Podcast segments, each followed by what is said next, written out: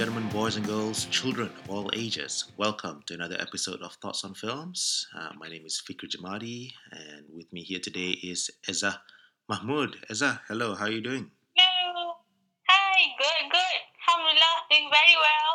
How about you? I'm doing all right, thanks. Uh, life goes on, uh, even behind closed doors. We are still doing what we can uh, to just stay alive, stay focused, and keep on recording, thinking aloud on Malaysian cinema and beyond. Uh, certainly, in the context of today's episode, there's going to be an emphasis on the beyond bit because we will be having some contributions from some of our other friends uh, from uh, other parts of the world. Um, for those uh, who are listening here today, uh, today's episode hopefully going to be a little shorter than usual. Uh, Mhm. by and large, it's going to be composed of us catching up with some of our friends, and then Eza, you're going to be talking a bit more about uh, Walkabout Asia. Am I? Hey. Yeah. So we can go. Yes. We're going to take a walk about. Asia. Yeah, we're going to take a walk about in that direction. Uh, that's the collective. Is it a collective, a company, um, an organization? What, what what do you call it?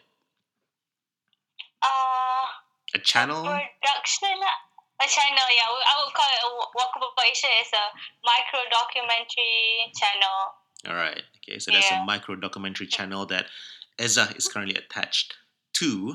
For now, uh, we're gonna jump first to our brother in arms in India, and that will be Hey. Mr. Muzaffar Shah Hanafi. Uh, usually, of course, uh, my podcast partner, but today, unfortunately, he is unable to join us. He did, however, manage to send over a voice note just to share his thoughts and his perspective behind the walls of the world's biggest lockdown. Am I right in saying that? Yeah, that's right. Yeah, and then that's how it is. yeah, uh, we, we- we're looking at um, over a billion people, 1.3 if we were talking about more official figures, being uh, forced to stay at home uh, one way or another. And Muz is one of those people. So I just very briefly ask him some questions, primarily about what his life is like now, as well as uh, his thoughts on how this could affect Indian cinema. So let's have a quick listen to that and then we will reflect on that. Hi everyone, this is Moose, uh, Fikri regular partner in crime for the Thoughts on Film podcast. This time around, I'm not going to take part in the podcast session, but rather providing audio response to the questionnaire provided by Fikri in regards of the current situation and also my experience as a Malaysian expat uh, living in India. So going to the first question, what has the impact of coronavirus been like in your part of India? A few days back, Indian government declared 21 days national total lockdown, meaning that everyone has to stay at home. You are not allowed to go out unless for emergency purposes only, and only essential services are allowed to operate. Uh, from my observation, uh, it it has been quite an effective approach taken by the government uh, to contain the outbreak. As I can see from the uh, figures of reported cases barely touching 1,000 with fatality uh, less than uh, 30, uh, well, the number might have uh, changed as of now, but at least considering this is India, uh, such small reported cases is quite an achievement. Of course, some might say that uh, the number is being downplayed due to lack of uh, testing, uh, lack of uh, drought testing uh, nationwide. But still, you know, the government taking such a bold move, which might have a, a negative impact to the economy at the very early stage of the outbreak, showing that uh, India is very serious in um taking you know taking care of the well-being of its people. So I have to give an applaud for that. in terms of impact of coronavirus, uh, you see, India is a very lively country. You know, being a country with 1.3 billion uh, people, you know, it has to be a lively. In fact, uh, I'm, you know, having lived here for the last almost two years by now, uh, I am so used to listen to uh, background noises, you know, vehicles, motor vehicles, sirens, dog barking, people talking, even at 12 midnight on weekdays. Since the lockdown uh, order being declared, I hardly even heard a birds chirping. So it's quite a creepy uh, environment for me. So uh, I hope you know this lockdown uh, uh, order will be successfully contain the virus so that we don't have to go through this uh, for the next 21 days. Okay, question number two. Generally speaking, how has this affected Indian cinema, in your opinion? Uh, hmm. Uh, well, uh, as I mentioned before, only essential services being allowed to operate during these troubled times. And unfortunately, entertainment industry is not part of that. I believe many production being put on hold right now, and this definitely going to take toll on the small independent production houses. Uh, some of it might have to shut down its operation. I also have a few local friends who work in the industry uh, on work for hire basis, meaning that they only got paid uh, when they are working in the production. So no production, meaning that uh, no income. Uh, but despite all this tough, but despite this tough situation, I I am quite certain that Indian cinema industry going to bounce back. Uh, knowing Indian as enthusiastic uh, moviegoers, uh, when you deprive them from going to the cinema for 21 days, they're going to pay back that lost time. I think uh, Cineplex, uh, cinema houses going to be full house for months uh, for whatever movies that are being played. Right. So those were the thoughts of our brother Muz uh, in India. Uh, well, quite detailed, quite informative. Uh, certainly for me, in some parts, uh, enlightening. Uh, I will share a bit more of my thoughts on that. But Eza, I kind of uh, wonder what you think about it. Well, after listening to what Muz has to say, I mean, it's it's really interesting to try to comprehend the differences between you know the contrast of being of India uh, being you know lively and very loud, colorful country, Mm. and now it's under lockdown for 21 days. So, so it's you know total contrast, and I I try to comprehend how total silence would be like. Cause you know you're so used to having noise around you, kind of forget how silence sound like, and now Mm. now it's you know quiet everywhere. It's it's it's obvious. It's on your face or on your life. so uh, yeah, I I hope all is well. And yeah, I think for me personally in Wangsa Maju, it it's not that silence. Uh, Mm. it's people still because we're near um, a hospital, so there's always in and out of the ambulance and yeah. Right. So I I I cannot imagine. How? What do you think, sir? Uh, I, I personally, I'm, I was struck by that as well. Just the idea of being in a context where you are surrounded by noise, and not just any kind of noise, but noise that is reflective of some kind of life somewhere, and suddenly you're not. And while that may be a good thing because it shows that people are, for the most part, uh, adhering to a lot of what the government has been telling them, it also becomes a little eerie. Uh, what Muz shared with me in a WhatsApp message is uh, also the soundtrack to the movie 28 Days Later. Hey,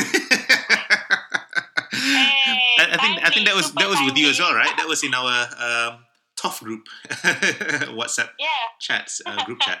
So so there is that sense that um, life is is a little eerie, but uh, it's also a good thing that it's eerie because it means that people are staying at home. So pros and cons Yeah. there. But I just I can't imagine what it's like to be in that context. Uh, do you know what I mean? Because I, I've never been to India. I don't, I don't know about the, the, the cacophony of, of noise or of life that he's been uh, he mentioned in in that um, uh, voice note earlier. So Yeah.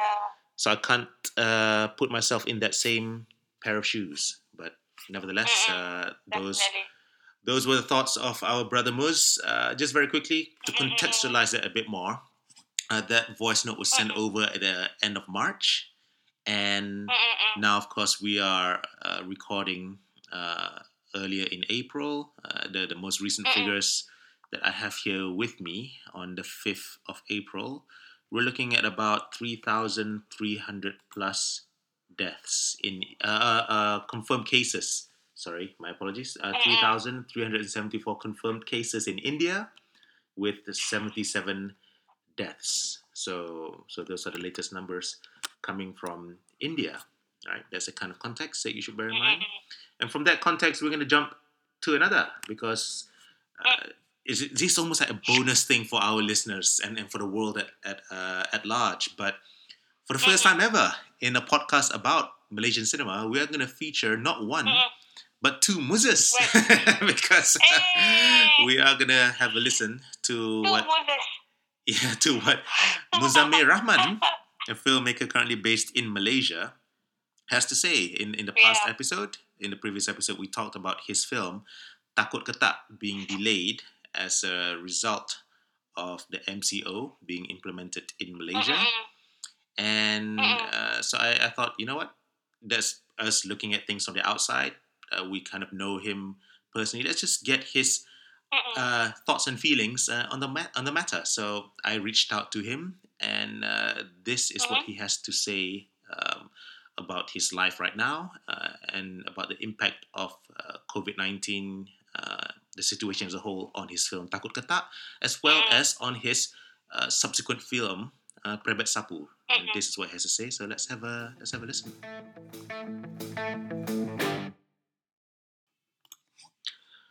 Okay, Encik Muzamil Rahman, thank you very much for your time. Saya ada beberapa soalan ingin saya tanya kepada anda mengenai COVID-19 dan juga bagaimana COVID-19 ini memberi satu kesan kepada uh, filem-filem yang Mus sedang terbitkan sekarang. For now, um, how are you doing? Um, keluarga Mus semua okey, sihat? So saya dan family semuanya okey. Um, saya tinggal di Shah Alam um, bersama seorang housemate dan ibu saya di Segamat Johor. Um, ada adik-adik saya. So kami semua dalam keadaan sihat dan selamat lah. So untuk sebab tak boleh keluar ni uh, saya banyak menghabiskan masa dengan uh, membaca, menonton dan semestinya memasak. Okey, yang memasak tu saya ada beberapa soalan lagi yang saya ingin kemukakan um, kemudian. Tapi buat sementara waktu ini saya nak tanya tentang uh, kesan COVID-19 ini di mana filem Mus Takut Ketak telah ditangguhkan. So, um, dia sepatutnya ditayang di Pawagam pada 2 April tapi but of course now uh, that's not the case. Um, how do you feel about this? Okey, berkenaan tentang filem um, kedua saya dan yang pertama ditayangkan di Ground sepatutnya uh, Takut Ketak yang patut tayang 2 April lalu. Um, ia postpone kerana COVID ni. So um, bagi kami semua, bagi saya sendiri sebagai uh, pengarah um, ada adalah rasa kecewa sikit. Tapi um, dalam masa sama itu adalah terbaik untuk semua orang lah. Sebab pertamanya um, di waktu-waktu begini memang orang tak nak pergi ke panggung. Dan kemudian um, setelah um, setelah kita, uh, kami memikirkan tak ada orang ke panggung barulah panggung semua um, beritahu yang mereka akan tutup. Dan kemudian barulah RMO dijalankan. Jadi kami rasa uh, sedikit kecewa tapi uh, mungkin um, dengan masa yang ada ni adalah peluang kami untuk melakukan uh, promosi untuk men- menambah baikkan uh, filem tu dalam pada masa akan datang.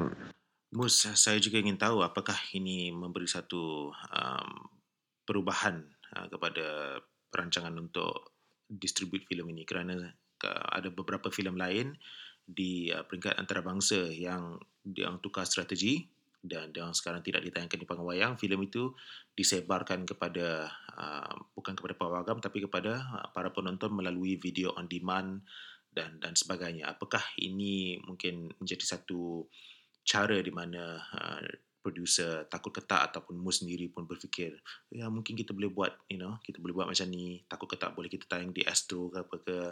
Um, what are your thoughts on this untuk filem Takut Ketak uh, buat masa ni kami mengharapkan um, saya sendiri mengharapkan ia ditayangkan di panggung tapi kalau um, pihak penerbit um, telah um, um, pihak penerbit ada rancangan lain untuk dijual di televisyen atau pay per view punya channel um, saya rasa saya tak ada masalah untuk tu sebab um, penerbit yang keluarkan modal untuk buat filem ni.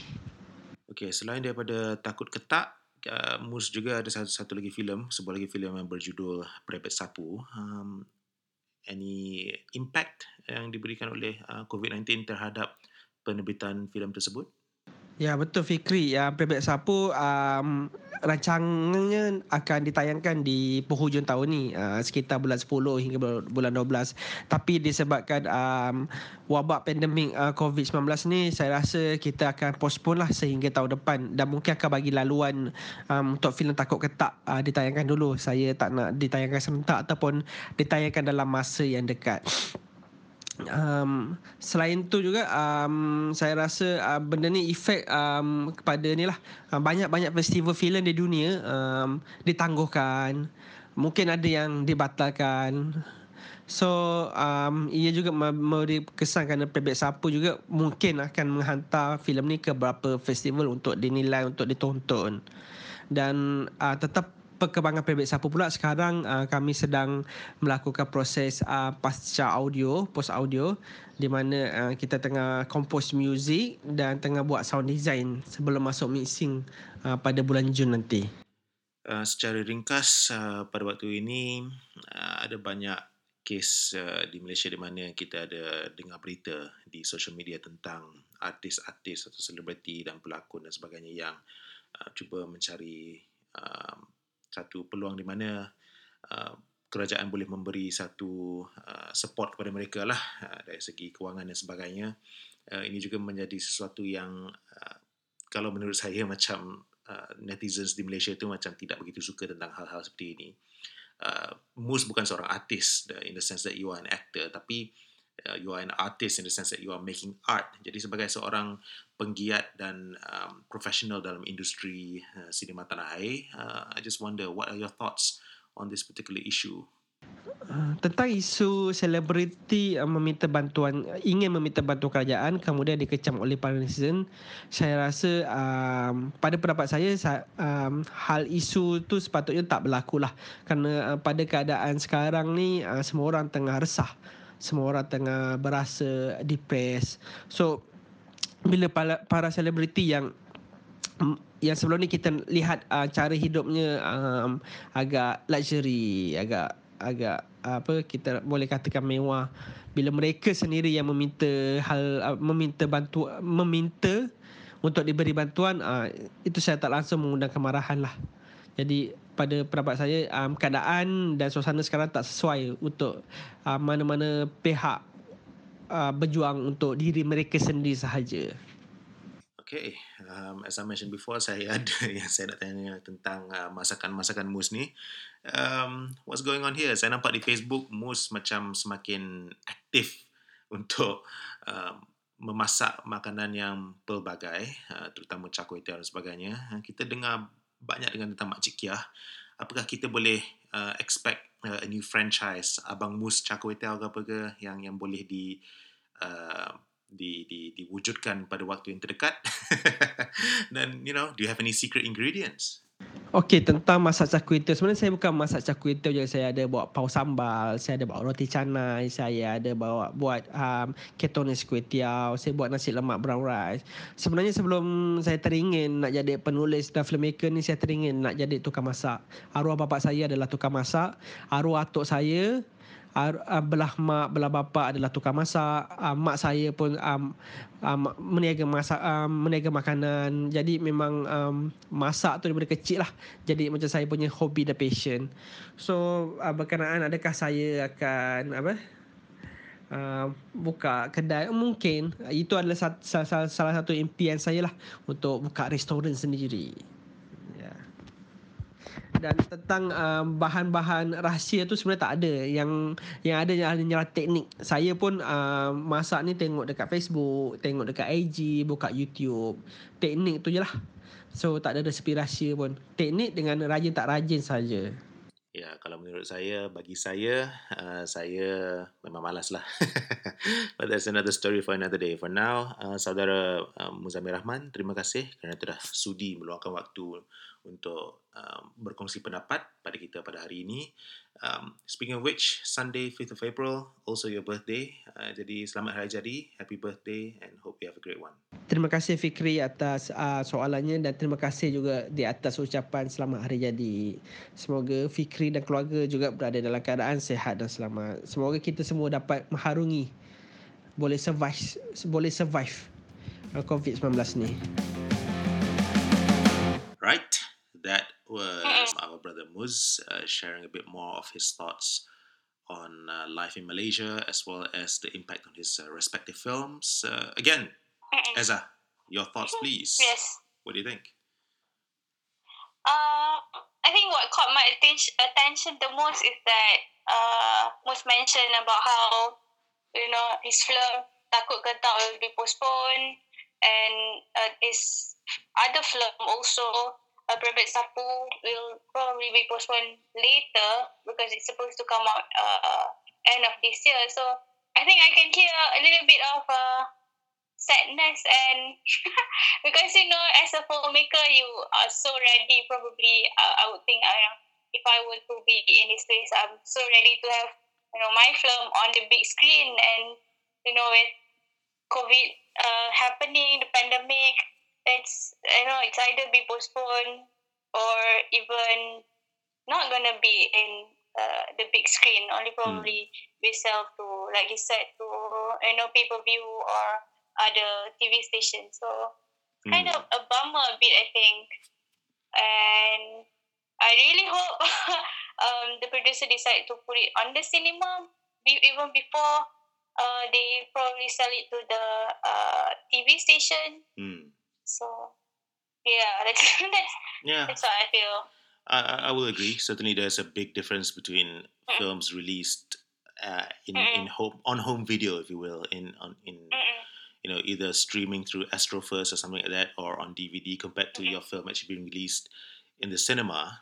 Uh, I think I, I, brought up this concern before, but my biggest concern slash worry, um, depending on, on how you look at it, is that this is again uh, going to be something that's not going to do as well later on because it's going to be in, in a context where other films will be released as well.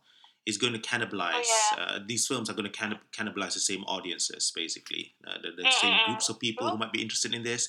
There might be something else that they will be interested in later on as well. And I'm just talking about Malaysian cinema here, just cinema in general. Uh, quite a lot of films are delayed and being being you know pushed back to uh, later parts of the year. Uh, the it's it's kind of good in a way because when this whole thing is done and dusted, at least for me personally, I feel like, let's say for instance, you know, when being a football fan myself, you know, when you go to the, that first football match that will be put on where people are allowed to come back into the stadium. It's going to be so joyous and it's going to be so so ecstatic. You know people are going to be so excited and they're at least the yeah, English definitely. fans they are going to sing songs like you know F coronavirus or F COVID. I, I, can imagine that. I can literally imagine that. You know, I, yeah, if I stop and think about it, I can see that happening. All the fans coming together, and they come together to support not just their respective football teams, but life itself. But when that happens, there's going to be a, a glut of football matches to enjoy. And and bringing this back to the cinematic context, we are going to have that as well. It's going to be amazing that all these films are going to be out, but they are also going to be out in a context where other films are going to be out, and that Yeah. might affect how much money they make um, at the box office. Uh, so that's something that's worth bearing in mind. I find it interesting that Moose is very keen to point out how Takut Ketak is actually his first film to be released, but not his first film. Mm-mm-mm. You know what I mean? Ah, yeah. you notice that? yeah. Um, and I agree with him. Uh, certainly, for those of you who Mm. don't know, Prebet Sapu is for the longest time the, the, the project that he has been working on, and that's the the, the thing that yeah, I mean that's the thing he started first. oh. Um, quite a Oh. number of years ago. I bila I think September 2018 I uh, Wow. brought him to and, and, it, and this was Oh. even from before. I brought him to uh, have a chat with some of my students at Sunway, and and he was talking about that. He was sharing his experiences um, in in the film industry, and he shared some footage from the film. You know, showed them the some scenes from the film as well. It was still unfinished, but the fact Oh, is nice. that was 2018, so it was already shot by then. So it must have been something that started a lot earlier than that. So I think that's in his mind his first film. So I think this is the kind of consideration that we have to bear in mind as well. Later on, people when they talk Mm. about the cinema of Muzamil Rahman, for instance, they're going to be perhaps looking at Takut Ketak Yeah. and saying this is his first film, most representative Mm-mm. of his you know cinematic vision. And to that, we have to add this particular asterisk because uh, the film. Takut Ketak seems to have been made uh, a little after Prebet Sapu, but it's, it's the first one that's being released. Prebet Sapu is the one that is, uh, it should be released later this year, but but yes, uh, those were his thoughts. Uh, thank you very much to to the two Moses. Thank you. yeah, I, I thought I thought you know if you have more than one Mus, uh, the universe is going to explode or something. Double But the mood. Double the fun. yes, that's right. We, but we're still here. We're still alive and well. So so it's all good. It's all good and well. Thank you very much uh, to uh, our brothers uh, for for sharing that. Mm-mm. We are going to be taking a short break. Uh, after the break, when we come back, we are going to be hearing the thoughts of our friend uh, in Australia, Lynn Arifin, who is one of the persons behind Aussie Malaysian TV. And she's going to be Mm. talking about how COVID 19 has affected them. And then we're going to be talking more about you and, well, more about Walkabout Asia. But, you know, out of the two of us, you're the one here who's a lot more aware and informed about that. So we'll be having a chat about that. Don't go anywhere, ladies and gentlemen. Uh, you're not supposed to go anywhere, anyways. You're supposed to stay at home. So, so just sit there, don't move. We're going to be right back after this. Welcome to AMTV.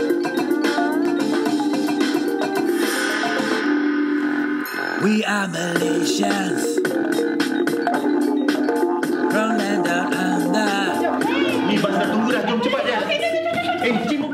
Right, ladies and gentlemen, boys and girls, children of all ages, welcome back to the second part of our episode here today. As we mentioned before the break, we are going to be catching up with our friend Lynn Arifin, uh, one of the persons behind Aussie Malaysian TV, currently based in Melbourne, Australia. So I got in touch with her asking her about, you know, again, the COVID 19 context uh, where she is, as well as the impact uh, on AMTV and uh, a very special program that they're doing right now because they are reaching out to Malaysians all over the world, uh, asking for different kinds of uh, story and, and video contributions, sharing their thoughts and perspective uh, on their life right now. So, so she's gonna be talking a bit more about that. Uh, let's uh, have a listen. Hi, Lynn. Thanks very much for your time to take part in this. Uh, I'm just wondering how you are doing over on your side of the planet. How's the family? Alhamdulillah, me and my family are doing well here in Melbourne. And for us here, life has changed dramatically. I mean, yeah, it's a challenge for us to adapt to a new lifestyle. Actually, I wouldn't see myself sitting at home at this at this time, looking out the window and it's raining here. I'll probably be out and about doing something somewhere. Um, but yeah, life goes on, and probably um, if we really um, work together to fight this um, COVID nineteen pandemic, we will achieve it. We will. We're all in this together, like they all say. So inshallah, it will pass. Lynn, you are involved in AMTV, Aussie Malaysian TV, which is a community channel based in Melbourne, in Australia. Uh, we actually did an interview with you some time ago. Um, I'm just wondering now that you've launched a channel, what is, has the reception been like to uh, this particular endeavor? AMTV, Aussie Malaysian TV, will be on air in May uh, 2020, inshallah. And so far, the uh, response is is very encouraging. But lately, after the COVID 19 pandemic, it has slowed down a bit because everybody's just focused on what's happening. You know, everybody's just keeping up on the news. So for us, it's a bit um, of a challenge for us to to promote um, the TV series because to them, um, this crisis is more important than anything else. So I truly understand that. But we um, are still working hard uh, to promote and get more response and support from the audience. So inshallah, I think um, we will get there. Speaking of the COVID 19 situation, I'm just wondering how this pandemic has affected the, the programming or the production schedule that you have in mind for AMTV. With the production of AMTV, we have actually finished the first season. Going to the second season, we have actually made a decision to stop all production, as um, I think that's the wise thing to do at this moment.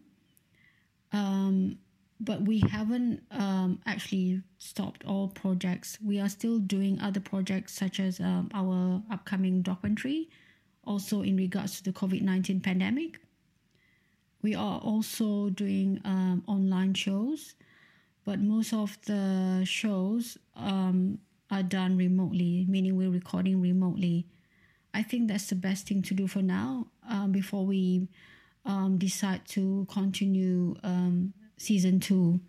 You mentioned about doing the COVID 19 programming or documentary just now. Can you tell us a bit more about that and what that is all about? As mentioned earlier, we're working on a documentary, the COVID 19 uh, special edition, which involves uh, Malaysian all over the world. So, as you know, AMTV is all about com- uh, com- connecting the community. So, with this documentary, what we want to achieve is to reach out to all Malaysians, to give them a voice, um, to share with us their experience, their struggles, on how uh, this pandemic has affected their life, uh, their career, their businesses, services, um, and share with us so we can all support, you know, because we really want to um, reach out and say, hey, we are all Malaysians, let's do this and let's go through this together with the Malaysian spirit, Malaysia Boleh, because we know we will get through this together. And that's what we want to share in this documentary. Well, that sounds uh, fantastic. Certainly, the objective is something that I can get on board with. If people want to get on board with this particular project and contribute um, their own uh, ideas and perspectives, uh, how can they do that? For those who are interested to take part in this documentary, please uh, send us an email uh, to hotdesk at aussie1.productions and we will get back to you and we'll brief you what is that you have to do and how you can uh, contribute in this documentary. Uh, good, good. Lovely stuff. Uh, but I'm sure not as lovely as your chocolates because uh, in our interview with you that we conducted some time ago, uh, you did speak about being a chocoholic. I just wonder whether you have enough chocolates to last you through this particular pandemic. I have actually uh, have a one year supply of chocolate. no, I'm just joking. While people are stocking up on toilet paper and other stuff, I'm actually stocking up on chocolate. Anyway, thank you so much for having me, and um, we'll see you again. Right. So that was Lynn Arifin uh, from AMTV. Eza, uh, Yes, what do you think? AMTV sounds good, huh? I mean, sounds like something you can work with as well definitely. to, I think to produce content and whatnot. it's. I think I feel very proud now that we have such thing going, especially AMTV in Australia and reaching out to people. I mean, Malaysian in other parts of the world. Like and I've I've I lived in the UK for a bit before, so it's it feels awesome to just connect with Malaysian all over the world because you know Malaysian is everywhere. Mm. Even everywhere you go, you can somehow met them in especially if you travel all over Europe. It's like people migrating Mm. there, and you know they still have very strong Malaysia Malaysian uh, identity, and you know, if, especially if you just travel and you meet a Malaysian and you feel somehow like bonded right away, Mm. especially because when uh, if you're abroad. So I think it's a good initiative, and I like the fact that um, she also included, uh, especially now during the pandemic, they work remotely to get the project done. I mean, it's definitely um, uh, uh, uh, I would say a very good effort. Mm. And now with all the technology and they're uh, making use of it, and especially to make content, to make film, and I think it's a it's a good step, and especially during the lockdown. So Mm. yeah, I, I would love to watch it and you know know more about it and contribute and yeah, just just uh, see their perspective as a Malaysian that lives in Aussie and also other Malaysian all over the world. Yeah, um, I, I will be contributing something myself. Uh, in fact, after this episode is done, I'll be recording something and sending it over to her. Uh, uh, again, uh, I uh. think we're looking at just three, four minutes in terms of their video. So I think there's something that a lot of people can get on board with and produce fairly easily, uh, I would imagine, given that everybody basically now have a camera in their pocket, which is probably not that good of a thing, but it is a thing. So it's there, uh, it's accessible, and as you can say, it allows for us to work more remotely and connect with others better in that sense. I have to say though, that, that bit when you said about how you know Malaysians are everywhere sounds like a challenge, Eza. Yeah. It sounds it sounds like you know you're, you're kind of I hear that and I think, eh, but you might be right, but I don't know. Uh, I, I'm you know you to just I, I just feel like you know you go you go to Tajikistan or you go to uh, Tanzania or, or some random country somewhere that, that you've not really thought about as much you know yeah, some tokun somewhere in, in, in the world and you know? I feel like now very tempted just to just just to make sure that there are indeed Malaysians there. And, and if I don't find any I can bring it up with you and I say Eza Ah, you lied to me. I think if I may add, like, uh, probably it's a Nusantara thing, and you know, because we're seafarer used to be, or we're very good at making, you know, sampan boat ship. I don't know, uh, hmm. dong, you know, those days. So I think probably if not like Malaysian in the twenty first century, it must be like a version of Malay Hmm. yeah absolutely somewhere. You know, like yeah now absolutely they have some and in the South America. So yeah. Yeah, I, I well, if you want to get serious about it, absolutely. I mean, there's there's no, there's no doubt that uh, there's a strong travel uh, or, or exploring uh, inclination that our so-called people have. Um, I think, having said that, Nusantara thing is one thing, but I think generally people everywhere just move about as much uh, or a lot more Yeah. uh, in today's day and age, and and there's a strong history of that. By the way, funny you mentioned that because I'm currently reading a book called Java Man, which is looking at um, oh. uh, some basically the story and, and history of how fossils in Indonesia might prove something about how Indonesia, you know, in this case, uh, to be more precise, Java, uh, appear to have some Mm. evidence of uh, uh, basically life, prehistoric life that existed many, many years ago. Mm-hmm. So people talk about Asia, uh, sorry, people talk about Africa being the cradle of, of humanity. Um, and, and the book is making an argument to suggest that actually we, we might want to consider other parts of the world like Java or, or Nusantara, as, as you uh, brought up earlier, as uh, the origin of, uh, uh, not the origin, but, but certainly a waypoint uh, along the travels of, of humankind as a whole. So, so yeah, so we're, we're looking at two million two million years in the in, in the past really. So I'm guessing basically two million years ago, people were uh, also merantauing um, to different parts of the world. Yeah. Or Yeah. to come here, who knows? But, but that's uh, what I'm reading right now, so it's, it's quite interesting that you brought that up. Awesome. Yeah, and Oh, speak. do you Hmm? wanna? I know it, it, the word merantau came to be one of the among the first film that um Gareth Evans did was an Indonesian film called Merantau. Yeah, So, not, yeah, I think that would be nice to just uh, check it out back. I'm not sure whether it's on Netflix though, but I'm sure probably it's it's on Google movies. I'm not sure to check, but yeah, I think yeah. You you should you should check it out. that came back. It's a part of it. I mean, yeah, that in that film, we actually did a review of this, if I'm not Mm. mistaken, many years ago for Thoughts on Films. I can't remember now. We'll have to check the archives. But basically, um, Yeah, yeah, that, that is an Indonesian film, 2008, if I'm not mistaken, 2007, somewhere around that time frame. And earlier I think. earlier, was it 2000? 2000? Earlier, yeah, because Yeah. I I I know about the raid, uh, the film that Gareth did after that, after he Mhm. got recognized for Merantau, was back in 2015, I think. Because I was in uni for 2014, 15, 16. Hmm. So I did the review before or during the before that. So yeah. Yeah. So I don't know. I'm not, I need to get the get the years right. Yeah, So- we, we, we all do. I think this whole lockdown thing is kind of messing up our minds uh, more than just a little bit. But uh, before our brains are too scrambled, uh, let's get back on track because um, we were Yeah. talking about seafaring earlier, and I kind of want to talk about, uh, well, instead of just sailing at sea, uh, about walking, or rather, about Walkabout Asia. um, what, what, what are we? Talk about it.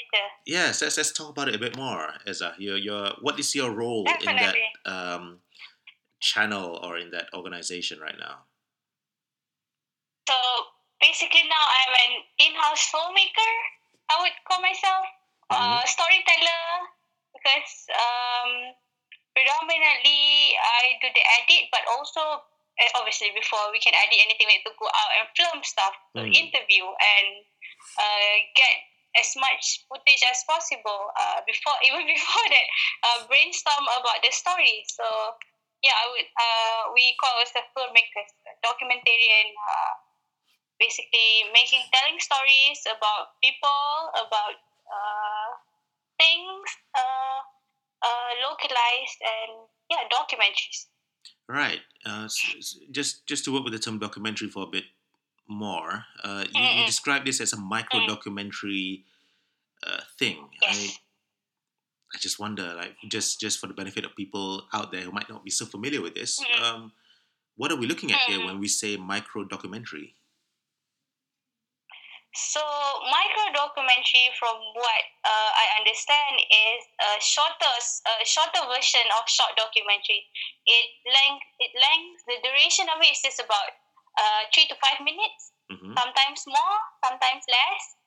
But uh, it focuses on a very specific story. Uh, that's why it's micro documentary. It really focuses and you know, um, really tell only the essential, or the gist of, let's say, one story. Mm. So that's because, especially nowadays, and with the, the attention span of people is not that long, and uh, it's an effort to just make sure that people still uh, enjoy short form documentary or micro documentary and still benefit from it.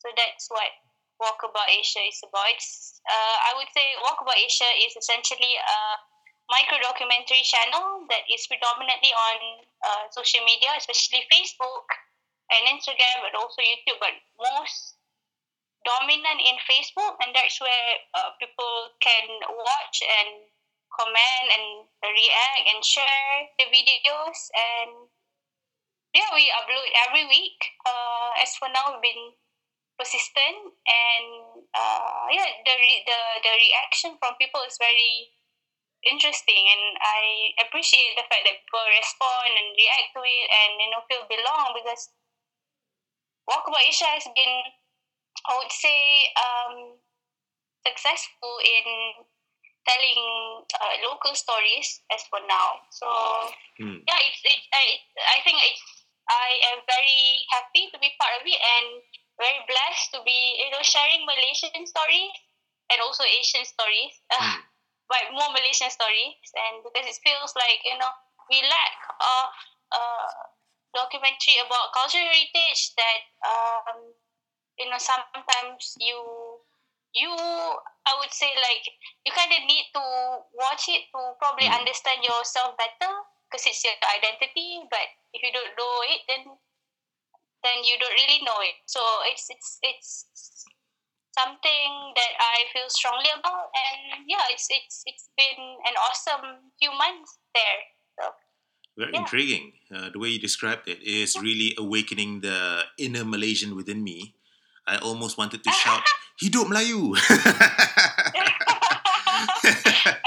But I did not. So, Hidup uh, Malaysia. I mean, it's not. you know. yeah, it's it's uh it's not only ni lah. yeah, no, no, I. because Malaysian stories kan. Ah, true. Eza, come on, you know me. And dear listeners, you know me as well. I, I say a lot of very, you know, uh, silly things every once in a while, and that's that's one of them in that context. Um, but anyways, coming back to I this, say hidup Melayu. you also. Ah, itu dia. Itu dia, dah keluar dah. Um, and coming back to this, Yeah. though, uh, you, you're, you're right though, because uh, one of the videos I did watch, just very briefly to prepare for this session of ours, is a video about uh, the shop houses in KL. It's, it's one of the more recent ones. Um, quite nice. I, I feel like it's very informative. It's, it's very enlightening. Mm, mm, mm. Uh, fairly well done on, Mm. on many levels as well. Uh, I just noticed that on YouTube, the views are very, very small. Uh, we're looking at 20 Oh. plus views, at least for that video. And some of the more recent Yeah. ones, uh, pun, what, 70, 50 or whatnot. So it kind of made me, it kind of made me wonder, like, how, how do you guys, I, I mean, at the risk of sounding uh, a little, you know, uh, inquisitive uh, or, or too inquisitive, Mm, mm, Dapuka, mm, mm. how do you make money from this? What, what, what's the business model that you're working with here? So basically, I think uh, because we are, I would say Walkabout Asia is a platform agnostic. That's the term that we Platform Sorry. agnostic. uh, because we so we basically go where people are and somehow you'll be surprised how many people on Facebook because people are nowadays most of it in social media so Mhm. Facebook and YouTube uh, YouTube works more like a search engine you know when you want to search something or know something more so you search about it but in Facebook it's slightly different because it's a social media and it's tailored to your uh, searches, your taste, your you know things that you and your friends share. So Mm. Uh, we predominantly are on Facebook, so you should check out our Facebook page. Uh, and uh, to answer your question, essentially we are uh, so Walkabout Asia is a content, let's say, a content house. So um, we are a production house. We will like Happy Mm. Campus production. So we still have our um, regular clients, corporate clients. So that's where the business Ah, is. And so that's what helps push forward talking Walkabout Asia because we really, really like we are a team of filmmakers that really are fond of making documentaries, telling stories in that way.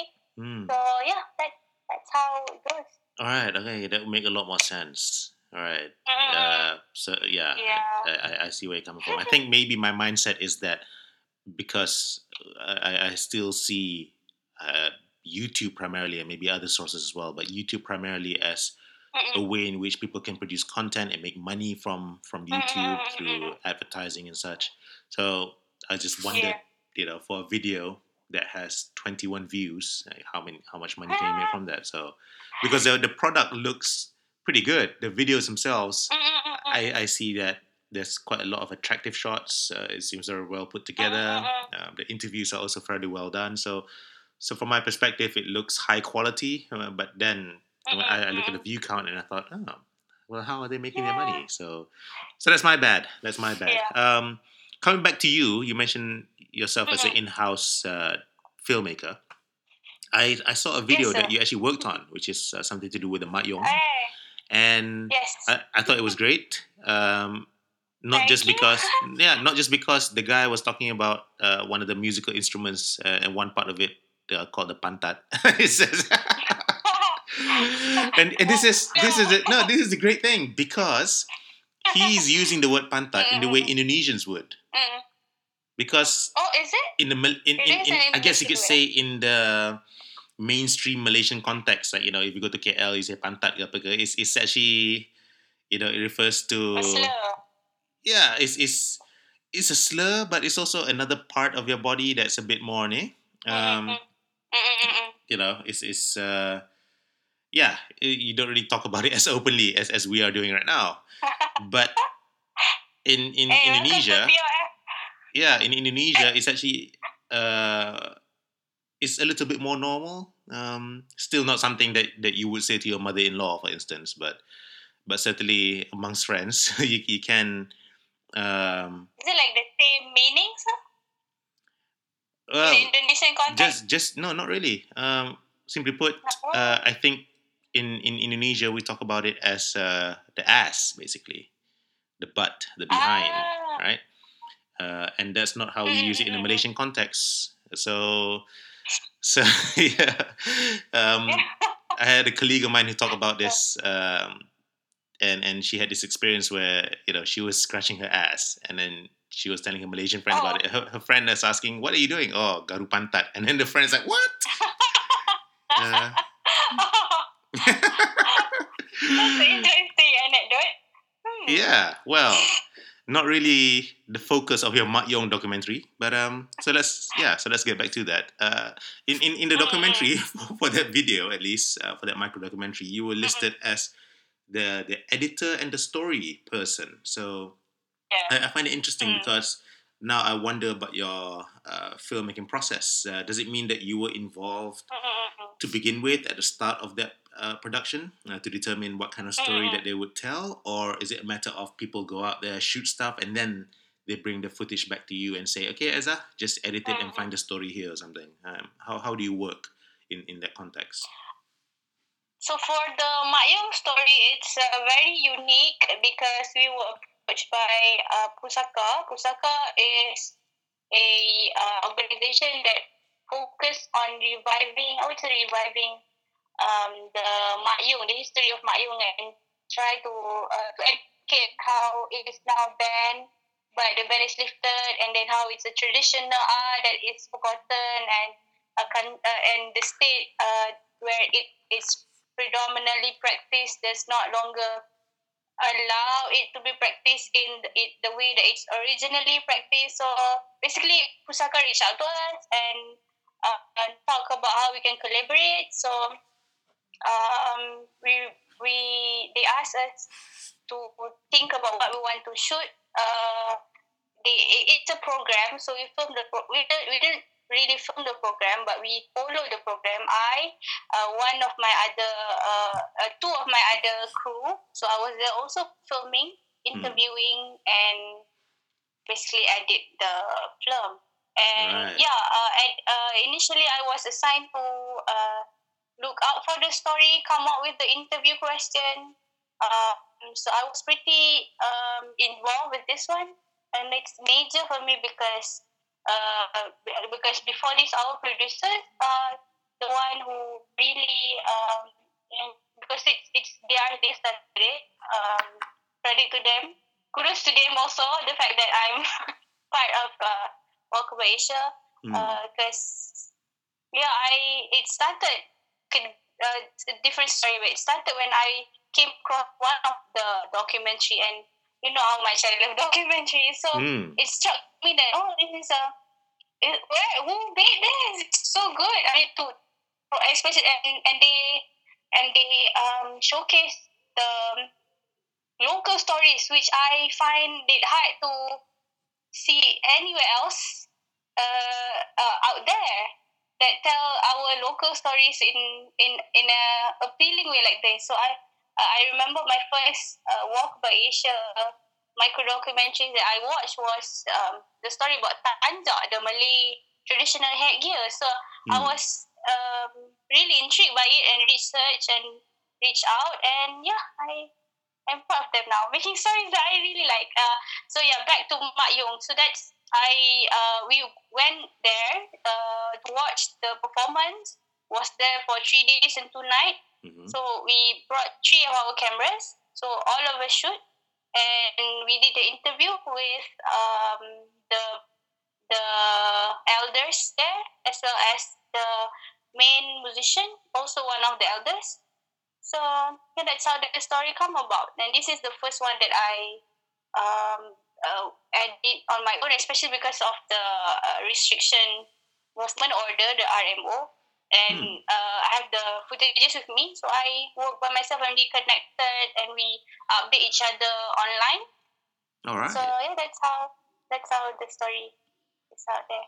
Oh, I, I didn't know that this is the one that you, you were working on. I think last time when we recorded, you talked about we had some technical issues, so we had to delay the recording, and then you said, "No, it's okay. I'm doing some editing." This is the editing that you were talking Yeah. about. Yeah, that's that's the one. Yeah. Ah, how about yeah. that? How about that, ladies and gentlemen? Filmmaking in action. Life goes on. oh, that's very intriguing. That's very intriguing. mm. So for people who are intrigued, uh, you know, just to round up this discussion uh, for for today's episode, for people who are intrigued, um, you know, what what what should they get started with? Because I I look at the library of, of video. There's a lot of videos there. Mm, mm, mm, mm. Any particular recommendations as as Yeah. to uh, if you go, which if you go to our Facebook pages, page not pages. If you go, if you, if you all go to the Walkabout Asia Facebook page, Mhm. and I think you can search. Uh, one is definitely Tanjak. It hooked me right away. It's a bit Mm. long, but very informative, and you would feel very proud of a Malay if you watch it. You should watch it. So Hidup uh, Melayu. that's Tanjak. I don't know you. Uh, and uh, other than that, is I think one interesting one would be gasing uri.